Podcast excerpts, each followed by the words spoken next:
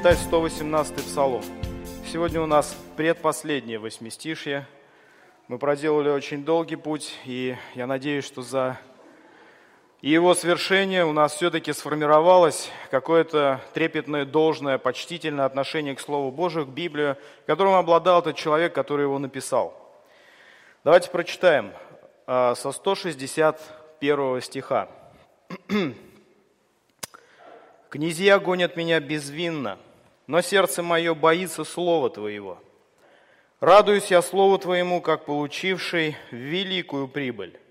Ненавижу ложь и гнушаюсь ею. Закон же Твой люблю. Семикратно в день прославляю Тебя за суды правды Твоей. Велик мир у любящих закон Твой, и нет им преткновения.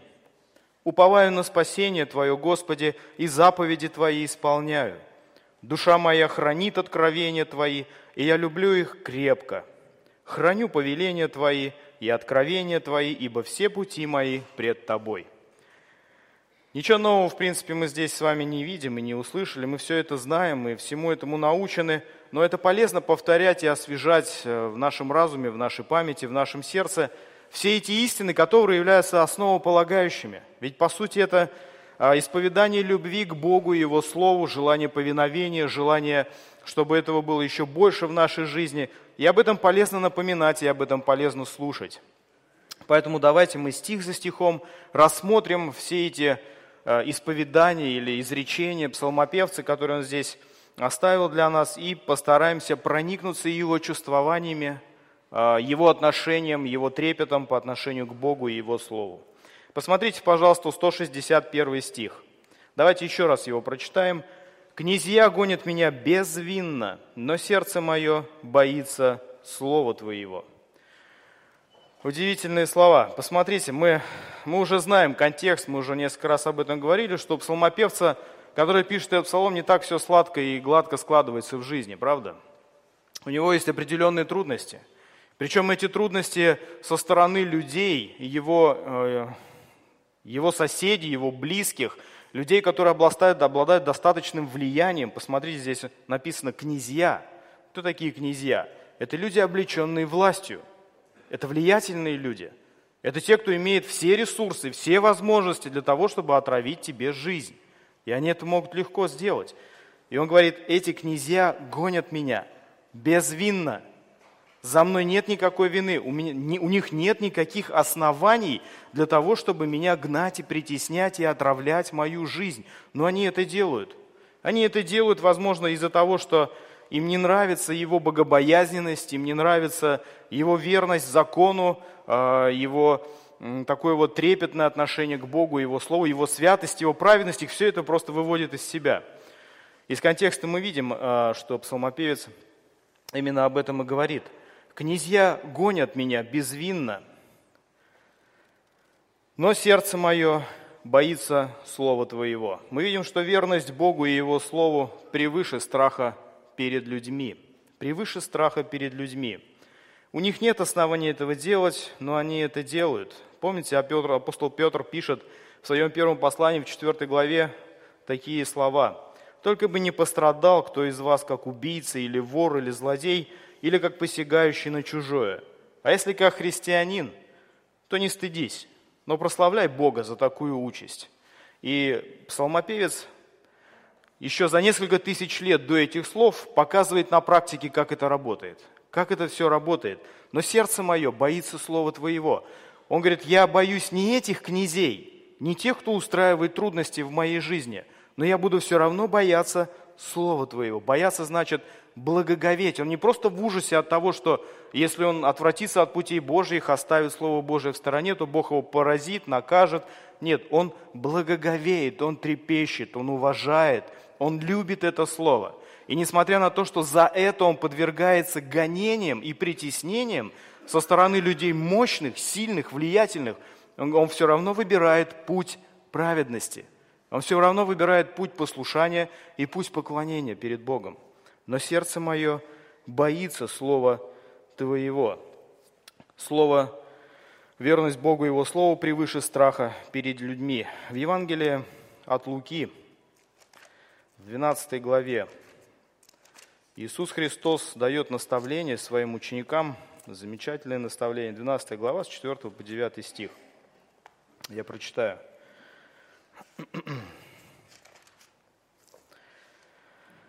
Говорю же вам, друзьям моим, не бойтесь убивающих тело и потом не могущих ничего более сделать. Но скажу вам, кого бояться.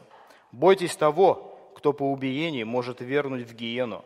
Да, говорю вам, того бойтесь. Не пять ли малых птиц продаются за два ассария, и ни одна из них не забыта у Бога, а у вас и волосы на голове все сочтены. Итак, не бойтесь, вы дороже многих малых птиц. Вот такие слова говорит Иисус, и а, этот человек отдает свою жизнь, отдает свою судьбу в руки Бога, в руки Бога, которому доверяется, и формирует свою жизнь по Его Слову, независимо от того, как складываются его отношения с князьями, независимо от того, как складываются его отношения с людьми, которые ему жизнь эту отравляют. Он не боится людей, но он боится Бога и трепещет перед Его Словом. Петр пишет в своем также послании в первой главе с 24-25 стиха, «Ибо всякая плоть, как трава, и всякая слава человеческая, как цвет на траве. Засохла трава, и цвет ее опал, но Слово Господне пребывает вовек, а это и есть то Слово, которое вам проповедано». Друзья, давайте будем всегда э, помнить это, всегда помнить о том, что э, всякая плоть, как трава, сегодня она есть, завтра ее нет – не нужно бояться и страшиться тех обстоятельств, может быть, тех людей, которые ненавидят вас за вашу преданность Слову, за, ваше, за то, что вы открываете Библию, погружаетесь в нее и живете так, как она учит. Давайте бояться Бога, потому что Его Слово вечно. Это то Слово, которое мы держим в руках, которое мы читаем с вами каждый день. И здесь очень важно сделать правильный приоритет, э, выбрать правильный приоритет, сделать ставку именно на э, навечно сеять в дух, а не в плоть. Вы помните, что а, когда э, ранняя церковь начинала свое служение, начинали э, проповедовать имя Иисуса Христа, они сталкивались также со многими и многими сложностями. И мы читаем, что в 4 главе э, Петра и Иоанна, в 4 главе Деяний, Петра и Иоанна арестовывают за то, что они совершили чудо и исповедовали и проповедовали Иисуса Христа. Э, они исцелили человека именем Иисуса Христа и за это были арестованы. И с 18 стиха, послушайте, призвав их, э, Синедрион, вот люди, фарисеи, против, которые противостояли им, они сказали им, призвав их, приказали им совсем не говорить и не учить во имя Иисуса. Но Петр и Иоанн сказали им в ответ, судите – Справедливо ли перед Богом слушать вас больше, нежели Бога? Мы не можем не говорить того, что видели и слышали. Петр и Иоанн поняли, в чем сила, поняли, в чем э, настоящий смысл жизни и на что нужно сделать ставку, и они твердо этого держались. Благодаря этому мы читаем сегодня об их подвигах веры, и через их веру, и через эту их верность, вопреки гонениям, вопреки аресту, вопреки тяжелым обстоятельствам, Бог совершал свои чудеса. И Бог являл себя через их верность этому миру. Сегодня мы это читаем и восхищаемся. А если бы Петр и Иоанн послушались Синедриона, фарисеев и сказали бы, ну ладно, у вас власть, у вас сила, раз вы так говорите, то ну хорошо, будем тихонечко шептаться где-то по задворкам, по закоулкам. Ничего бы, возможно, этого и не было, и мы бы с вами это не читали. Может быть, и нас с вами бы не было как, как таковых, потому что мы плод той смелости – которую проявили когда-то первые христиане, неся слово, за которое их притесняли и гнали последующим поколениям, другим народностям и распространяли его по всей земле. Не бойтесь людей, бойтесь Бога. Именно эту идею апостол, э, псалмопевец пытается нам передать. Князья гонят меня, гонят меня безвинно, но я выбираю путь праведности. Я буду бояться Слова Твоего, я буду жить по Нему, я буду жить так, как я до этого жил. Посмотрите следующий стих, 162. Какому принципу он учит нас? «Радуйся Слову Твоему, как получивший великую прибыль». Псалмопевец радуется откровением Божьим. Друзья, вы когда-нибудь получали великую прибыль? Здесь подчеркивается степень его радости – Он сравнивает эти откровения Божии, которые он находит в Слове, с великой прибылью. Получали когда-нибудь великую прибыль? Великую прибыль. Не просто там 100 рублей в лотерейку выиграть, а великую прибыль. Причем не через плод усилий своих каких-то, не заработав ее там или не продав что-то, квартиру, машину, а просто вот раз и упало с неба вам. Миллионов 10 рублей. Ну, для кого-то это не деньги, но для нас, я думаю, это великая прибыль, да? Представьте себе ваши чувства. Вот на секундочку, представьте себе ваше состояние, ваши чувства, если бы вы выиграли в лотерею 10 миллионов рублей. Не прилагая усилий вообще никаких, ничего не вкладывая в это, просто выигрываете в лотерею большую сумму денег. Вот на секунду представьте, что это произошло в вашей жизни. Восторг, восторг, визг, до поросячьего визга, да, и там, радость была бы, восторг, радость. Вот интересно, что этот человек вот так радуется откровением. Вы никогда так не радовались? Никто не визжал от того, что Библию открыл и прочитал текст какой-нибудь и понял его. Нет? А он визжал. А он визжал от радости. И он, он подчеркивает, он пытается вот до нас донести вот это свое состояние. Я, говорит, радуюсь Слову Твоему, как получивший великую прибыль. Он не знает больше с чем сравнить. Вот этот степень показать, накал его страсти, его любви, его трепета к Священному Писанию. У него это было, друзья. Представляете?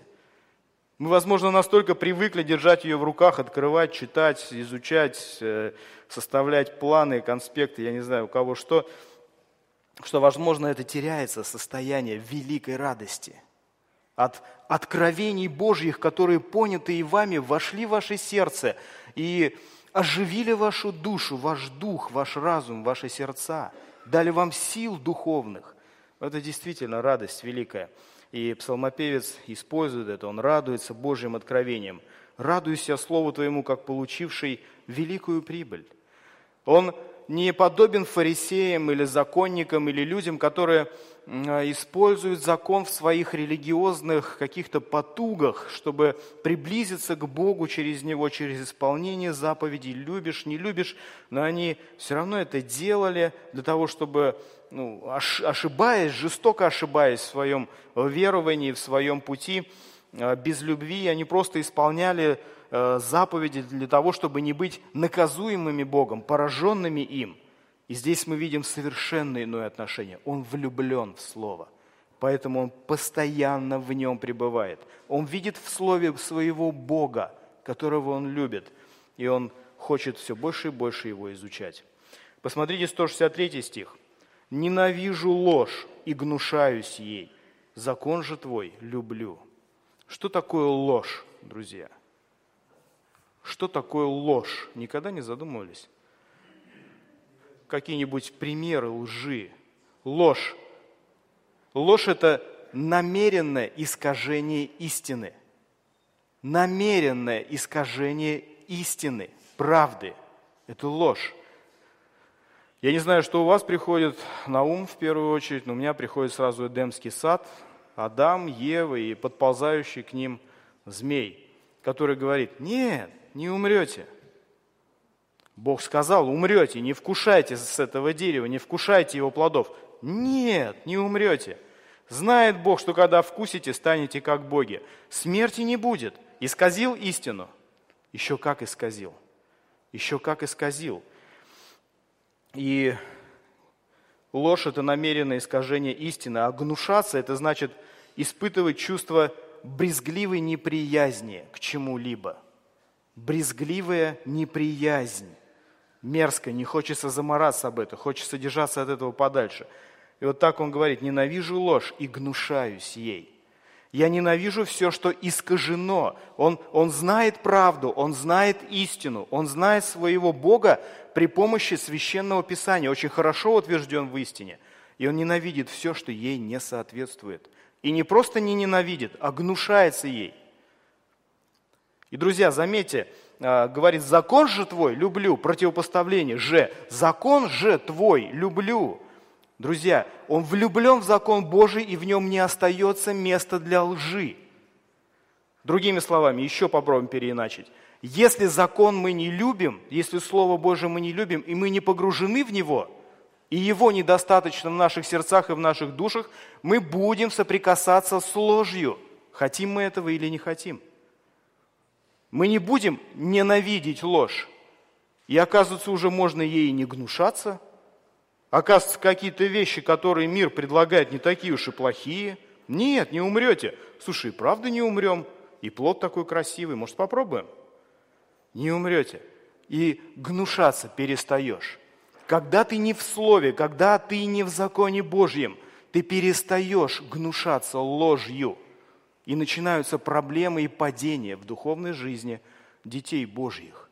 Начинаются падения, грехи, ропот, недовольство, сомнения и все эти мерзкие вещи, которые являются следствием лжи, принятой в сердце, уверовавшим в ложь. Ненавижу, говорит, ложь. Ненавижу и гнушаюсь ей, наполняюсь законом Твоим. В Слове Твоем нахожу спасение. Чем больше его во мне, тем меньше шансов для того, что, чтобы ложь проникла в мое сердце, и чтобы я не перестал гнушаться нечистотами и мерзостями этого мира. Не любите мира, не того, что в мире, говорит апостол Иоанн, ибо все, что в мире, похоть очей, похоть плоти, гордость житейская, не от Отца, от мира сего. Истина от Отца – чист, чистота, святость и праведность от Отца, Слово Его от Отца, и чем больше Его в вашем сердце, тем меньше в нем места для лжи и беззакония. Посмотрите, пожалуйста, 164 стих. «Семикратно в день прославляю Тебя за суды и правды Твоей». Семь раз в день, да? Семь раз в день мы можем найти для себя здесь заповедь, послед... алгоритм действий жизни нашей. Семь раз в день нужно славить Бога. Так или нет? Наверное, нет. А в еврейской культуре вы знаете, что число семь обладает особым, а, особой роль играет в еврейской культуре, в еврейских, в еврейских традициях. Это слово означает полноту, совершенство. Число семь, вероятно, используется здесь из соображений полноты и завершенности, означая постоянное состояние псалмопевца, состояние восхваления, состояние, которым он живет. То есть не просто семь раз в день он преклоняется перед Богом и возносит ему словословие и хвалу. Он постоянно в этом состоянии. Семикратно в день прославляю тебя. Что приводит его в это состояние? За суды правды твоей – он восхищен Словом Божьим. Закон возбуждает его душу к поклонению. Слово Божье приводит его в состояние восхищения его Богом. Семикратно в день я это делаю. То есть я делаю, я постоянно в состоянии хвалы. Слово в его сердце, он принял его своим разумом, своим сердцем. Он любит Бога Библии, и он готов поклоняться ему и славословить его. И это в нем производит Слово – Слово Божье, которое нам с вами дано сегодня, мы его держим в руках и можем читать, изучать и тоже приходить в это состояние. Семикратно в день прославляю Тебя за суды правды Твоей. И заметьте, для него это всегда свежо. Постоянно он, он в этом состоянии, и его это, он не нагнетает его в себе специально не нагнетает, может быть, чувства свои. Он естественным образом приходит в это состояние хвалы. Это важно, друзья. Одно дело нагнетать это состояние в себе искусственно. Ну, может, тоже и неплохо, может, и через это Бог сработает каким-то образом, и душа в итоге возликует. Э, э, ну, наверное, вот более чистый и правильный путь, который здесь псалмопевец показывает, чтобы не уставать в хвале и не уставать в поклонении – Эту роль должно играть Слово. Когда мы, вопреки своим чувствам, вопреки своему желанию или нежеланию, погружаемся в Слово Божие, имеем молитвенное общение с Богом, в, внутри рождается это состояние преклонения перед Его величием, святостью, любовью и обо всем, в чем мы читаем. В чистоте и праведности Слово производит нас это состояние, и оно всегда свежее, не забитое, не приевшееся, не приевшееся. Это всегда радостно делать. Семикратно в день прославляю Тебя, хвалю Тебя, славлю Тебя за суды правды Твоей. Посмотрите 165 стих, друзья. тоже очень интересный. Он говорит, «Велик мир у любящих закон Твой, и нет им преткновения». Нет преткновения у любящих закон Твой. И у них велик мир. Какой мир? Как вы думаете? Границы мира открыты перед нами. То есть мы можем поехать в любую страну и быть, где мы хотим. Нет, наверное, в контексте речь идет о мире духовном или, другими словами, умиротворение, покой, удовлетворенность, радость, полнота всех этих чувств – и эти чувства в настолько великой степени, что он употребляет слово «велик мир», «велико умиротворение» у людей, которые любят закон Божий, Слово Божие, которые его любят и живут им, друзья. Посмотрите, нет им преткновения.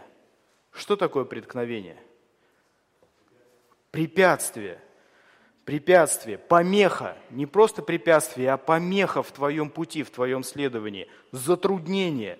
Есть такое предание э, или легенда, я не знаю, о краеугольном камне, который Иегова положил у, э, на горе Сион у входа в храм. И этот камень был предназначен для того, чтобы испытывать истинно верующих и служить преткновением для тех, кто земные дела ставят выше веры. Видимо, этот камень было сложно преодолеть, и только те, кто действительно хотел поклониться Богу, они могли пройти через него и иметь поклонение э, в храме, совершить преклонение перед Богом. А те, кто не был очень сильно этим обеспокоен, просто поворачивали назад и уходили.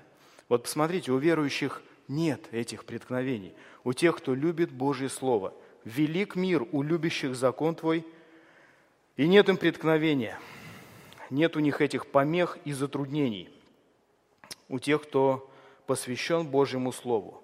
Велик мир. Велик мир. Другими словами, а когда у верующих могут возникать эти затруднения? Никогда не задумывались? Помехи, затруднения вот в их отношениях с Богом, в тем, чтобы обладать этим миром, наслаждаться им, этим умиротворением – как вы думаете, никогда не испытывали это состояние? Или вы всегда в великом мире пребываете? Ну, какие вы блаженные, счастливые люди. Друзья, конечно, бывает состояние, когда есть помехи и затруднения в духовной жизни христианина. Есть грех, который может служить преткновением и препятствием. Есть э, сомнения какие-то в жизни христианина, которые он вроде вот разогнался, он вроде пытается достичь этого мира, вроде хочет овладеть им, бац, и не может что-то его раз и останавливает. Опа, я же согрешил. Опа, я же не могу сейчас к Богу, у меня же с ним вот как-то нехорошо все случилось. Я же, я же виноват сейчас перед ним. Чувство вины, чувство э, ответственности, чувство какие-то сомнения, ропот и еще что-то. Все это препятствует. Это все помехи к тому, чтобы обладать этим миром. И посмотрите, здесь Псалмопевец говорит, велик мир у кого? У любящих закон твой, кто поглощен словом кто живет Словом, кто любит Слово, у кого нет в жизни этих помех и препятствий, кто руководим Словом. Он влюблен в Слово, и Слово, Слово является его руководителем жизни. Понимаете? И у него нет этих помех для того, чтобы обладать этим миром. Он постоянно находится в состоянии умиротворения. А может быть и не всегда находится, но, по крайней мере, он провозглашает принцип, который работает – который работает. Велик мир у тех, кто погружен в Слово, кто живет им. И для них нет преткновений ни в молитве, ни в том, чтобы получить удовлетворение, умиротворение и так далее. Следующий стих, посмотрите, 166. «Уповаю на спасение Твое, Господи, и заповеди Твои исполняю». Уповаю, другими словами, надеюсь, надеюсь на спасение Твое. О каком спасении здесь идет речь, друзья, как вы думаете? – Наверное, в контексте этого псалма речь все-таки идет о спасении от обстоятельств, спасении, избавлении от давления тех людей нечестивых, которые отравляют жизнь этого человека Божьего. Наверное, скорее всего, спасение именно от этих обстоятельств, и он, он надеется, что Бог это все совершит, Бог защитит его и вступится за него. И посмотрите, а, интересно, он продолжает свою мысль. Он говорит, да, я надеюсь, Господи, что это все разрешится в моей жизни. У меня, у меня нет сил, я не могу это решить, я не знаю, как это сделать, а, как решить эти трудности с этими князьями, которые наседают на меня. И дальше он продолжает. «И заповеди твои исполняю». То есть, другими словами, я не собираюсь отказываться от привычного образа жизни в поклонении. Несмотря на то, что эти проблемы есть, я доверяю их Богу, доверяю их Тебе, Господи, что Ты их решишь, а я, в свою очередь, продолжаю жить жизнью поклонения. Слово дает ему эту смелость, эту уверенность и дерзновение. Вот продолжать жить так. Зачем ты дразнишь льва? Зачем ты стоишь и дразнишь льва, который может на тебя наброситься и порвать? Но еще же не набросился и не порвал. Вот пока не порвал, я буду стоять и жить так, как Бог мне велит. Буду жить свято, буду жить чисто. Пока еще когти его меня не коснулись. И я надеюсь, Господи, что не коснутся. Я надеюсь, что этот лев из себя весь изойдется от своей злобы и ненависти, но пальцем или когтем не притронется ко мне. Потому что я на тебя надеюсь, что ты защитишь, а я буду продолжать жить свято. Как Давид, да? Пред лицом врагов моих ты приготовил мне трапезу. Я нахожусь в абсолютном покое, в абсолютной радости среди всех тех бед, которые меня окружают. Ты прямо перед ними расстелил мне, накрыл мне полянку, и я сижу и кушаю. Эти львы бесятся, мечут, хотят разорвать меня, но не могут. Почему? Бог спасает. Он защищает своих избранных, тех, кто ходит его путями. Он хранит их, милует.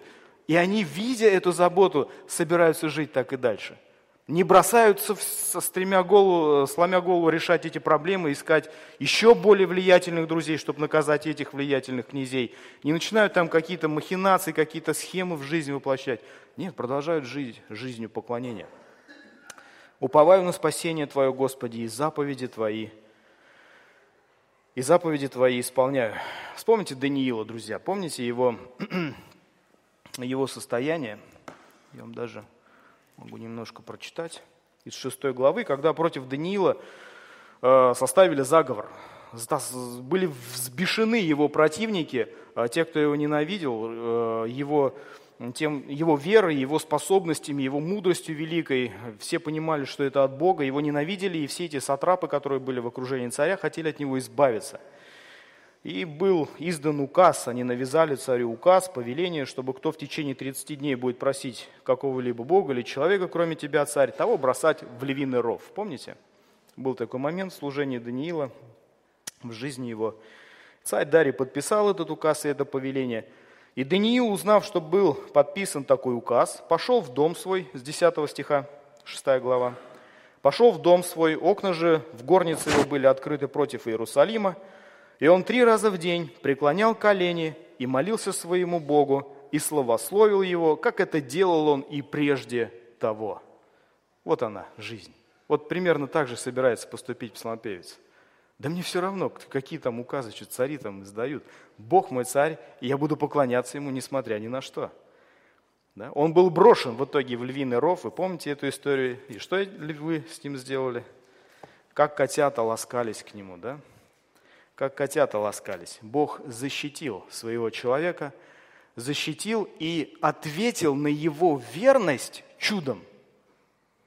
Друзья, когда вы проявляете верность Богу в трудных обстоятельствах и продолжаете заповеди Его исполнять, как здесь написано, хранить Его пути, Бог совершает чудо святости в вашей жизни. Другие это видят. Другие люди это видят. Вспомните э, подвиг веры ранних христиан, которых семьями вывозили на арены, на растерзание зверям. Э, казалось бы, решай проблему.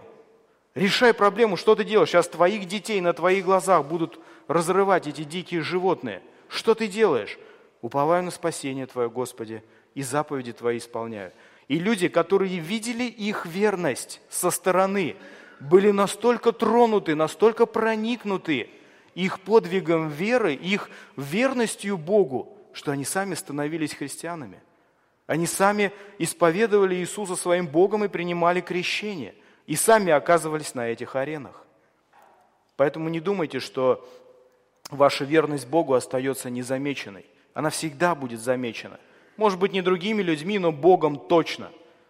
А может быть, Он сделает и так, что через вашу верность, умопомрачительную, непонятную, чуждую этому миру верность, он совершит свои чудные дела.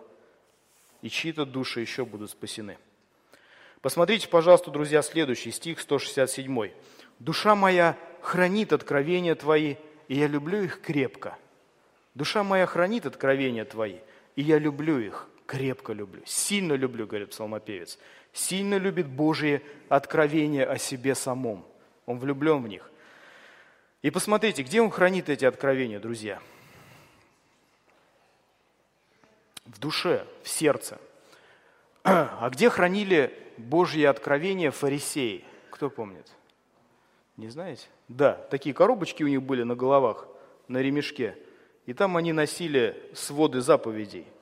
Заповедей, Слово Божие, вот там они их носили. Здесь это подчеркивается. Здесь это подчеркивается. Душа моя хранит откровения твои. Он влюблен в них настолько, что он не здесь, не здесь, не... Он, он в самом глубине естества своего запечатлел слова Божьи. Насколько трепетно мы храним э, письма любимых или любящих людей.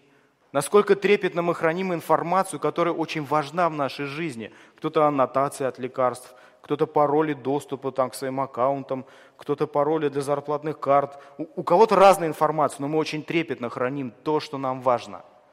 И здесь в его душе запечатлены Божьи слова. Влюблен.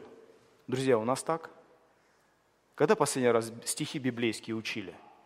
Причем учили не потому, что их задали в воскресной школе учить Александр Михайлович на библейской школе, а потому что настолько зацепило, что вот прям хочется, чтобы он остался в тебе навсегда. Я до сих пор помню стихи, которые нам задавали в школе, и они мне нравились, я их учил, я до сих пор их помню, хотя я их не, пере, не повторяю, специально как-то не заучиваю, но мне они понравились, мне они полюбились, я их выучил еще в школе, я их до сих пор помню, мне уже почти 40 лет – Душа моя хранит откровения Твои. Хранит, потому что я люблю их крепко, друзья. Пример для нас. Пример для нас. Каким должно быть наше отношение к Слову Господню. С трепетом переданные откровения о себе самом. От Бога нам в наши руки. На, дитя мое, изучай, читай, наслаждайся. Наслаждайся моим присутствием, наслаждайся моей личностью. Здесь я все для тебя открыл. Вся сила моя здесь для тебя. И последний стих, друзья, этого восьмистишья. «Храню повеления Твои и откровения Твои, ибо все пути мои пред Тобой».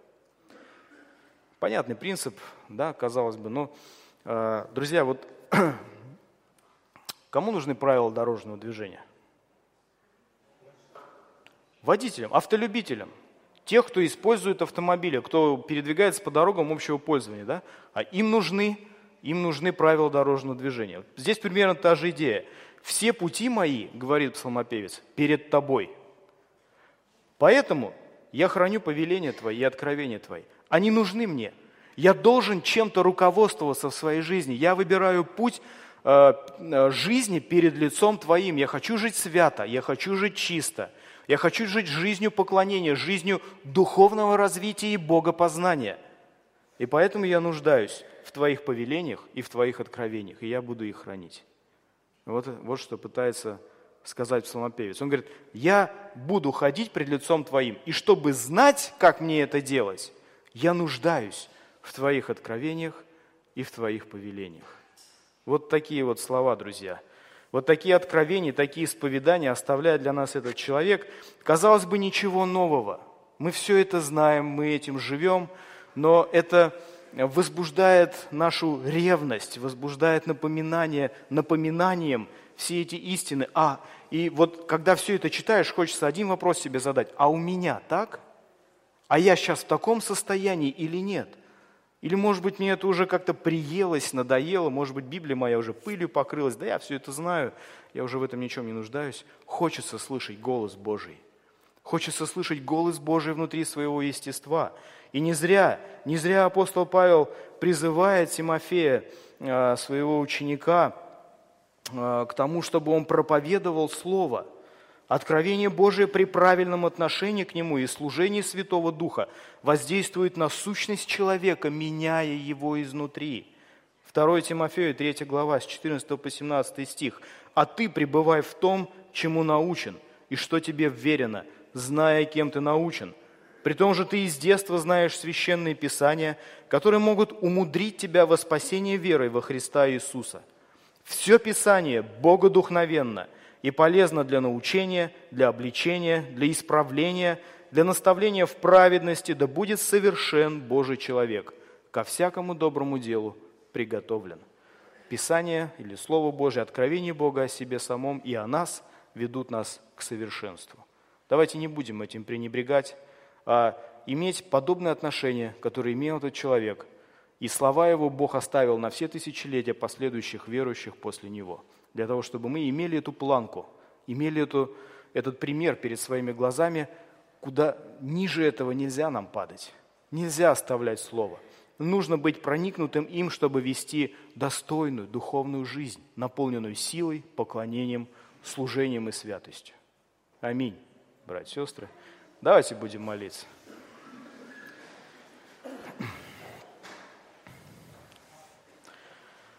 Наш великий и славный Бог, через Иисуса Христа, Сына Твоего, который искупил нас кровью Своей, от грехов наших оправдал, очистил и поставил перед собой для того, чтобы мы поклонялись и служили Тебе единым народом, едиными устами, славили и хвалили Тебя и Твой подвиг, Господи – ты ведешь нас к совершенству. Это Твоя цель – сделать из нас подобных Сыну Твоему Иисусу Христу, Его характеру, Его святости, Его ревности в служении Тебе, Его посвященности. И для этого Ты дал нам в руки великий инструмент – Слово Твое, Библию Твою, которую мы с трепетом принимаем.